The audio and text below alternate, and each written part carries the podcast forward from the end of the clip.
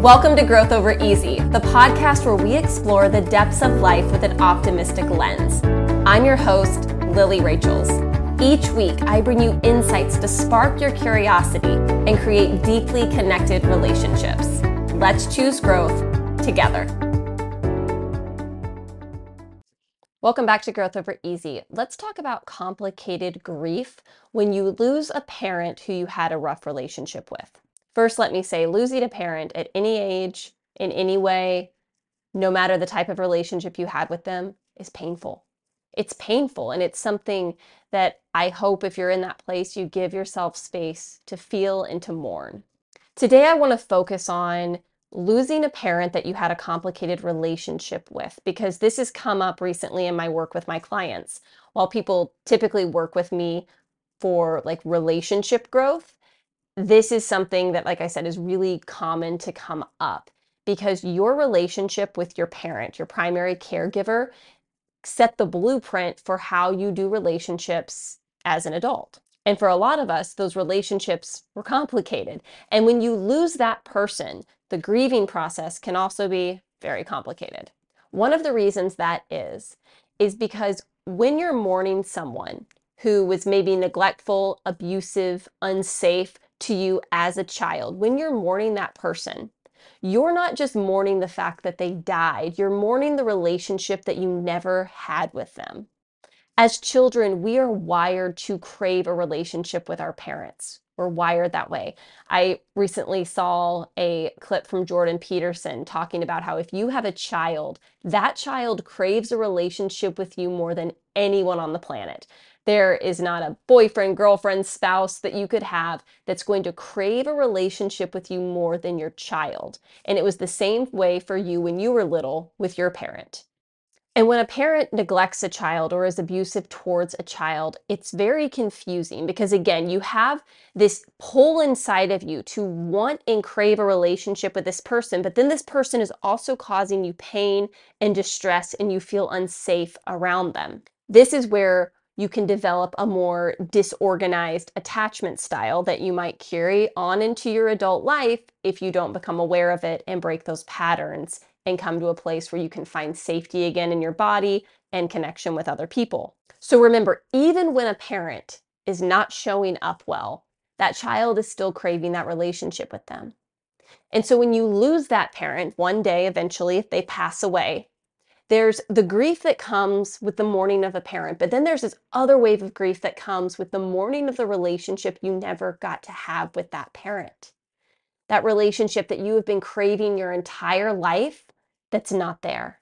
And what adds even more moving pieces to this big, just vat of grief is the dichotomy of, I miss you, but maybe life is easier without you. I want you to be here, but when you're here, you hurt me. It's just, it's confusing. And what I see a lot of people do is try to use logical reason to rationalize their grief in order to move through it. But what they end up doing is suppressing their feelings because the feelings are really uncomfortable.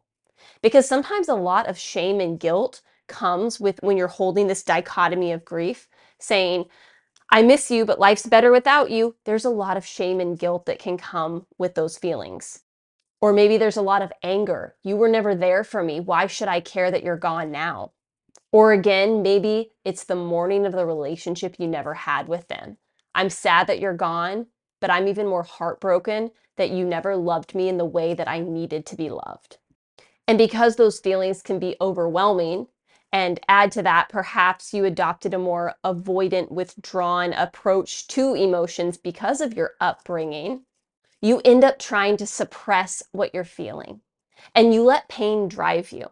And pain is a very powerful very powerful driver. I mean, I've said it before and I'll say it again. I believe pain has the potential to produce more growth and happiness ever could if, and that's the caveat, if we choose to grow through it. But what a lot of us do is we suppress it and we let that pain fuel us. But the problem with letting the pain fuel you without really growing through those experiences in your past that have shaped you and breaking the harmful patterns, when you just let pain fuel you, you end up coming from this state of constantly being frustrated or bitter or angry. And I don't want that for you.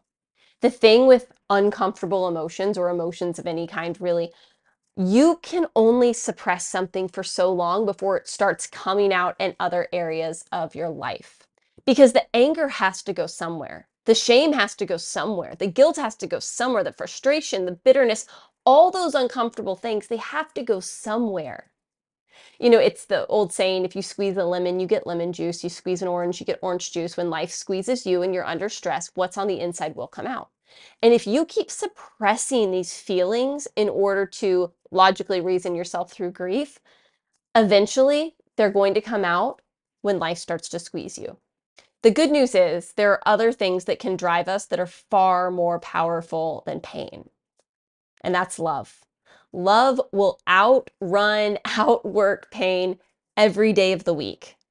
But in order to get to that place of love, that place of compassion, not just towards the person that maybe made our life really scary when we were little or unsafe, but compassion towards ourselves for having these feelings of it's kind of better without you. I never really loved you. You know, whatever those feelings are in your head that you're like, oh, I shouldn't think that. That's a bad thought. That's a bad thought. It's having compassion towards yourself and understanding that, oh, that's why I feel this way. That's why I think this way. But in order to get to that love, in order to have access to that powerful love to drive us, we have to work through our grief. We have to work through that complicated childhood, that blueprint that we got, and treat those wounds that are under there that we keep trying to mask with logic and reason. So if you're in that place where you had a complicated relationship with your parent, maybe they were neglectful, abusive, they weren't there, whatever it is for you, and maybe they're still alive, but maybe you've lost them and you're grieving them right now. You're grieving the relationship you never had. You find yourself trying to suppress your feelings. It's confusing, it's messy, and life is squeezing you, and you don't like what's coming out. I encourage you to jump on a call with me. I want to talk to you and see if I could be of support as you journey through the grief instead of trying to push it away. I want you to think of grief as a river. And sometimes the river is raging through you and it's uncomfortable and it's a lot. But what happens when you try to suppress it or try to reason your way through it is you start to dam up that river. And as you dam up the river, the water gets higher and higher, and that's when you start to drown in it. That's when it's overwhelming and you can't take it, and it starts to again come out in ways that you don't want.